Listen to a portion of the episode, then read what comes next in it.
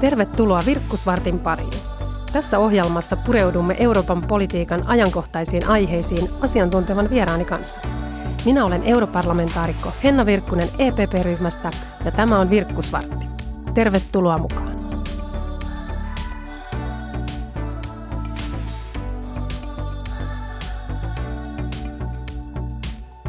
Tällä viikolla on koettu tärkeä talouden viikko. Suomessa on aloittanut uusi valtiovarainministeri.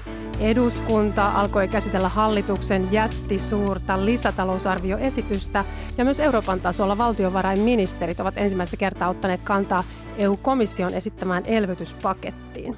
Soitetaan tänään Elinkeinoelämän tutkimuslaitoksen Etlan toimitusjohtajalle Aki Kangasharjulle ja kysytään, miten hän taloustilanteen kehittymistä arvioi. Kangasharju. Terve Aki, tässä soittelee Henna Virkkonen Virkkusvartista. No niin, terve.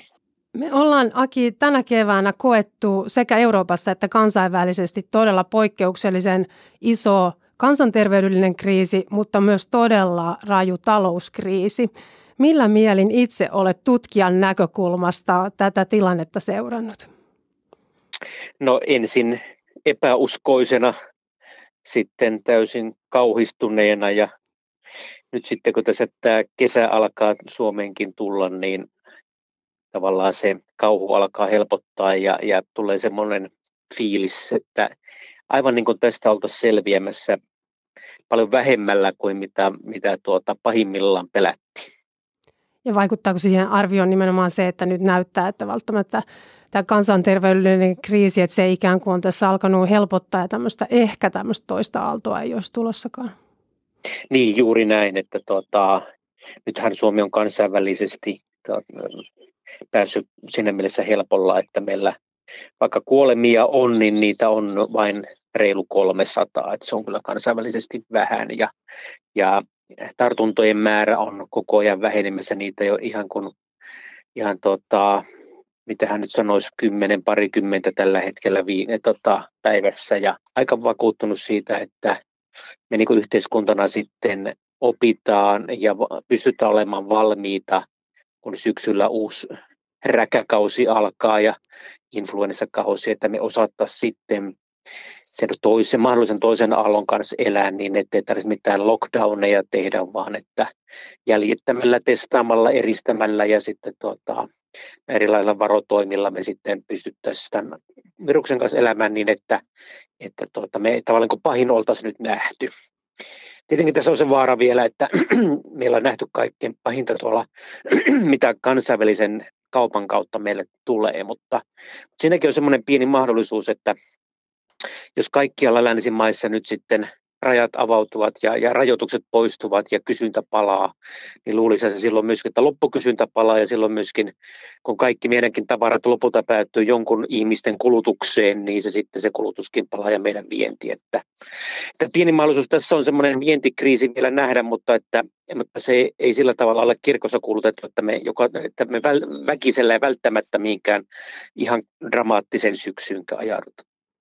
Joo, kyllä varmaan tämmöinen tietynlainen toiveikas mieliala nyt on eri puolella ainakin Eurooppaa virjämässä tämän, tämän osalta, mutta kyllähän tietysti tilanteesta tekee hankalan sen, että se ei sitten riitä, että jos yksi maa pystyy onnistuneesti torjumaan virusta, että kun se tilanne sitten voi naapurimaassa taas olla, olla paljon huonompi, että kyllähän tässä on ennakoitu, että tällaista epävarmuutta jatkuisi niin kauan, että se rokote tähän löytyy. Ja nyt nuo tuoreet talousennusteetkin sitä ikään kuin uumoilee, että välttämättä ei tämmöistä hirveän vauhdikasta kasvua tässä kuitenkaan olisi Suomellakaan edessä siitä johtuen, että kansainvälisesti kuitenkin näitä liikkumisrajoituksia vielä jatketaan. Niin kyllä, kyllä joo, että ei tässä semmoista puhdasta veemäistä tai V-muotoista tota, shokkia tästä tule, vaan se Vn jälkimmäinen sakara nyt on paljon loivempi. Ja, niin tässä kyllä nämä, nämä ennusteet tällä hetkellä nyt sillä tavalla on, on, on niin sumuisia ja epävarmoja, että, että tuota toiset näyttää epäilevän todellakin hidasta toipumista, mutta, mutta vielähän mitään sellaista pääomaa ei ole niin pahasti särkynyt, että sen rakentaminen veisi jotenkin aikaa, että siksi tämä toipuminen kestäisi. Mutta, mutta se viruksen kanssa eläminen ennen sitä rokotetta on se avainkysymys ympäri maailmaa. No nyt näyttää siltä, että kaikki pyrkii vastaamaan tähän taloustilanteeseen niin Suomi kuin Euroopan maat kaiken kaikkiaan ja kansainvälisesti monet kilpakumppanitkin sillä, että nyt otetaan lisää velkaa ja rajusti. Se näyttää olevan nyt se talouden elvyttämisen resepti kaikkialla. Onko se ainoa mahdollisuus, miten tästä mennään eteenpäin. Suomessa käsitellään just lisätalousarviota eduskunnassa, missä on huimasti yli 5 miljardia euroa lisävelkaa. Kyllä se tässä vaiheessa on, on se ainoa vaihtoehto, että jos sitä ei tehtäisi, niin, niin tuota, kyllä tästä tulisi paljon suuremmat, suuremmat tappiot sitten. Että lyhyellä aikavälillä nyt on pakko velkaantua ja, ja tota, mutta sitten se pitää se kasvu saada aikaiseksi, että se velan, se, ennen kaikkea se alijäämä saadaan sitten sulatettua ää, umpeen tai, tai pieneksi, koska jos alijäämä ei saada kuriin, niin silloin se velka lähtee räjähtävälle uralle ja sitten meidät hukkaperiin. Mutta kyllä tässä monet pohtii myös sitä, että missä se velkaantumisen raja nyt sitten menee. Euroopan keskuspankilla on erittäin iso hätärahoitusohjelma meneillään. Puhutaan jo yli tuhannesta miljardista. Euroopan komissio esittää 750 miljardin euron elvytyspakettia, missä otettaisiin ensimmäistä kertaa EU-budjettia vastaan velkaa ja pyrittäisiin tällä elvyttämään Eurooppaa yhteisesti. Uskotko, että tämä on kestävä tie, näin iso velanotto? No ei se varmaan kestävä tie sillä tavalla pitkällä aikavälillä ole, mutta shokkihoitona se on ja, ja siksi se pitääkin se alijäämä saada kuriin heti, kun virus tota, lähtee pois ja, ja tota, lievittyy. Että, et, tota, ei yhden vuoden ää, hurja velan kasvu meitä syökse turmioon, vaan, vaan se, että jos sitä jatkuu ja jatkuu koko ajan, niin kun meillä Suomessa on jo kymmenen vuoden velkaantumisperiodi sieltä vuodesta 2009 takana, josta toinen 20 vuotta vielä jatkuu, että me joka vuosi vaan otetaan lisää velkaa ja se velka suhteessa talouden kokoon kasvaa, niin sitten tässä käy huonosti, että, että kyllä tässä siinä mielessä täytyy se olla myös näköpiirissä se aika, milloin ja millä tavalla ennen kaikkea se velka saadaan kuriin. Toimitusjohtaja Aki Kangasharju, arvioit luonnollisesti taloutta ennen kaikkea elinkeinoelämän näkökulmasta. Mitkä mielestäsi ovat niitä kohteita, mihin nyt pitäisi tätä velkaa sitten investoida niin, että se toisi nimenomaan elinkeinoelämän kannalta ja kasvun kannalta parhaita tuloksia? No tässä meillä on kyllä, jos, me, jos eduskunta on tällä hetkellä pohtimassa tätä tätä neljättä talousarviota, niin siinä on kyllä paljon, paljon parantamisen varaa. Että nyt tässä on aivan, aivan liikaa tällä hetkellä Suomi mennyt sellaiseen hyvin laajalaiseen, jopa, jopa ähtärin pandoista alkavaan niin kuin tämmöiseen rahajakamispolitiikkaan, joka on luonteelta vielä sellaista, että on hyvin vaikea sitten elvytystarpeen päätyttyä lopettaa. Että kyllä tämä, tämä tota, se pitäisi olla se elvytys aina hyvin määräaikaista, hyvin kohdennettua, ja nyt tässä Suomella ei oikein sellaista linjaa ole, että, että tota, sitä pitäisi tehdä lyhyellä aikavälillä, että saataisiin niin ihmiset takaisin, kun virus antaa periksi, niin takaisin kuluttamaan ja talouden pyörät pyörimään. Mutta sen, sen jälkeen se kaikki se raha pitäisi laittaa sellaisen kohteisiin, joka varmistaa pitkällä aikavälillä talouskasvun. Ja siinä mielessä lisätalousarviossa on hyvää se, että siellä on näitä koulutus- ja, ja tutkimuspanostuksia. Ää, ja, ja, mutta sen lisäksi meidän nyt pitäisi jo syksyllä saada jonkunlainen suunnitelma aikaiseksi siitä, että miten me saadaan lisää ihmisiä työmarkkinoille, miten kannustetaan yritykset investoimaan. Ilman näitä kahta asiaa niin, niin Suomen talouskasvu ei piristy ja, ja se velka, velkaa ei saada kuriin. Sama haaste meillä on tietysti tuossa Euroopan unionin elvytyspaketissa myöskin. Siinähän komissio lähtee kyllä ihan oikein siitä, mikä on hyvä asia, että nimenomaan tähän ikään kuin hiilestä irtautumiseen, tämän Green Dealin tavoitteiden toteuttamiseen, eli teollisuuden yhteiskuntien uudistamiseen kohti ilmastoneutraaliutta ja toisaalta tähän digitaalisen talouden vahvistamiseen. Että nämä olisivat ne kaksi päälinjaa, mihin investoidaan ne on ilman muuta niin hyvät kohteet, mihin tarvitaan näitä lisää investointeja. Tuossa tuota, aikaisemmin viittasit siihen, että syksyllä pitäisi pystyä myös tekemään linjauksia sitten ennen kaikkea siitä, että miten työllisyysastetta saadaan nostettua. Mitä muita rakenteellisia uudistuksia odotat, että Suomessa hallitus pystyisi nyt esittämään sitten tämän velanoton vastapainoksi? Nyt tähän mennessähän uusi hallitus tämän vuoden aikana niin on tehnyt sellaisia uudistuksia, jotka ovat niin heikentäneet työllisyyttä. Että nyt täytyisi tosiaankin se kurssi kääntyä 180 astetta. Se, että mitä mä luulen, että he pystyvät tekemään, eri asia se, kuin se, mitä minä toivoisin, että he tekevät. Että nyt esimerkiksi sote-uudistus on se, joka on, on pitkään haluttu, mutta nythän se sote-uudistus on esimerkiksi muuttunut ja vesittynyt niin, että nyt ei edes edes tota, hienossa juhlapuheissa väitetä, että se säästäisi rahaa tai hillitsisi kustannusten kasvua. Ja jos me sellainen sote tehdään, joka ei hillitse kustannusten kasvua, niin, niin se ainoa mahdollisuus, mihin se silloin vaikuttaa, on se, että ihmiset pääsee paremmin hoitoon ja, ja kustannukset lisääntyy, joka, joka tietenkin on hyvä hoidon pääsyn kannalta, mutta se ei kestävyysvajetta sitten tee ollenkaan pienemmäksi.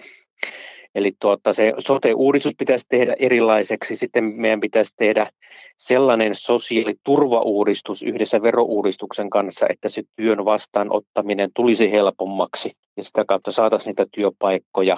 Ää, niin sen lisäksi meidän pitäisi saada elinkeinoelämälle sellainen, sellainen fiilis, että Suomessa kannattaa yrittää ja työllistää myös niin kuin 20- ja 30-luvulla.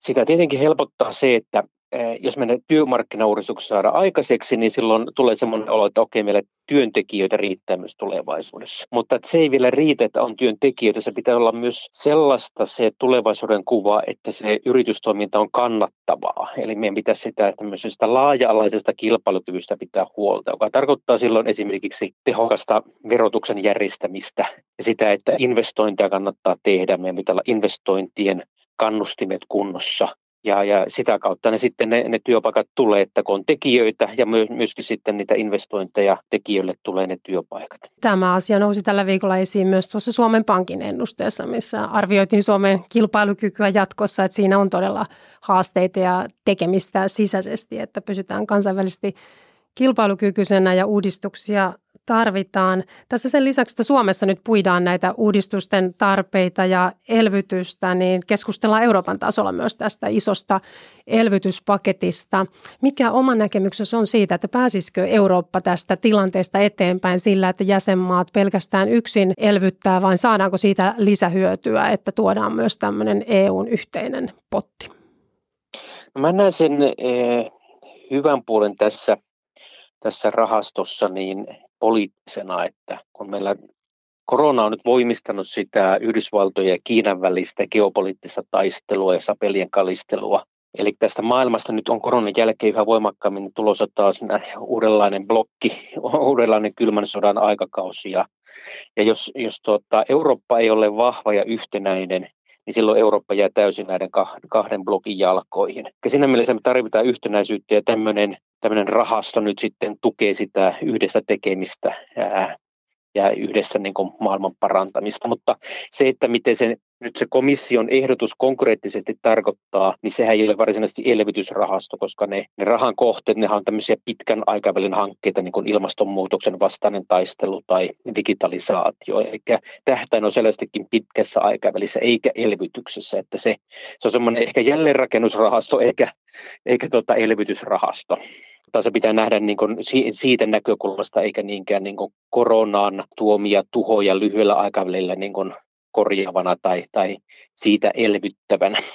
Joo, kyllä se näin käytännössä on, että nyt tänä kesänä siitä heinäkuussa on tarkoitus, että päämiehet ja naiset sitten pääsisivät ehkä alustavaan jonkinlaiseen yhteisymmärrykseen, että miten asian osalta edetään, mutta siinähän on tavoitteenakin, että vasta ensi vuonna ensimmäisiä investointirahoja voitaisiin sieltä käyttää ja sitten seuraavien vuosien kuluessa, että sehän on tämmöistä pitemmän aikajänteen investointia itse ajattelen, että se on tietenkin Suomen edun mukaista, että Eurooppa elpyy ja päästään investoimaan myös kaikkialla Euroopassa, koska Suomi vie paljon investointihyödykkeitä ja toki meidän viennistä 60 prosenttia menee EU-alueelle. Eli se on vahvasti myös meidän intressissä, että syntyy semmoinen, semmoinen paketti, joka saa sitten Euroopan kasvuun tulevaisuudessa toivottavasti se on myös tehokkaampaa se rahan käyttö kuin mikä tässä nyt osa rahasta kanavoidaan olemassa oleviin rakannerahastoihin tai siihen Kataisen Junckerin eh, investointiohjelmaan ja tiedot niiden tehokkuudestahan eh, on tuota, aika kyseenalaisia. Että, että, ja, ja myöskin meillä on ollut tämä eurooppalainen ohjausjakso jo monta vuotta voimassa ja siinä ohjausjakson ehdotuksia tietenkin aika heikosti on, on jäsenmaissa toteutettu, että se mikä minua henkilökohtaisesti niin kuin tässä niin kuin arveluttaa on se, että näinköhän tällä uudella lisärahalla vanhoja ohjelmia voidaan tehdä tehokkaammaksi, vai pitäisikö kokonaan miettiä se, se dynamiikka ja se rahan käyttö sillä tavalla uudestaan, että se varmistetaan, että se olisi myös tehokasta tällä kertaa se rahan käyttö. Kyllä nimenomaan nämä näkökulmat on vahvasti ollut esillä. Nyt kun parlamentti on ruvennut tätä esitystä puimaan, että halutaan, että ne todella kohdistuu tehokkaasti tämmöisiin merkittäviin eurooppalaista lisäarvoa tuoviin hankkeisiin. Ja silloin ilman muuta kärjessä on juuri nämä innovaatiot, mikä on Suomessakin tietysti tärkeä investointikohde, tutkimus- ja innovaatiopolitiikka, teollisuuden yhteiskuntien uudistaminen, tämmöinen moderni monen, moderni infrastruktuuri, nopeat raiteet, digitaaliset yhteydet, hyvät energiaverkot, tämän tyyppinen niin kuin perusrakenne, mikä Joo. on tietenkin Euroopan sisämarkkinoiden toiminnan kannalta myös todella tärkeä. Mutta nyt keskustelu tästä siis jatkuu ja tuota, minkälaisilla mietteillä itse lähdet tästä kohti kesälomia?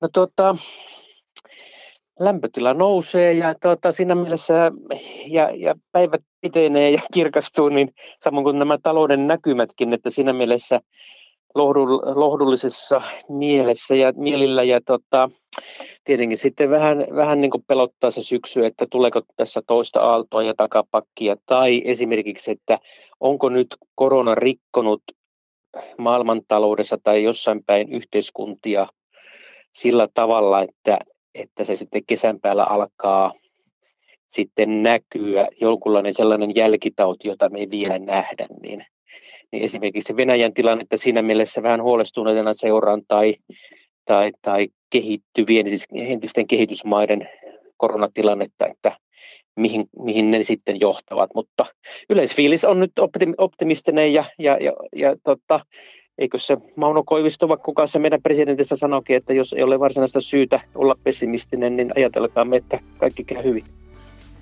Kiitos näistä arvioista elinkeinoelämän tutkimuslaitoksen Etlan toimitusjohtaja Aki Kangosharju. Eli voidaan varovaisen toiveikkaalla mielellä lähteä kohti kesää. Kiitos tästä haastattelusta. Tämä oli Virkku Svartti ja minä olen europarlamentaarikko Henna Virkku.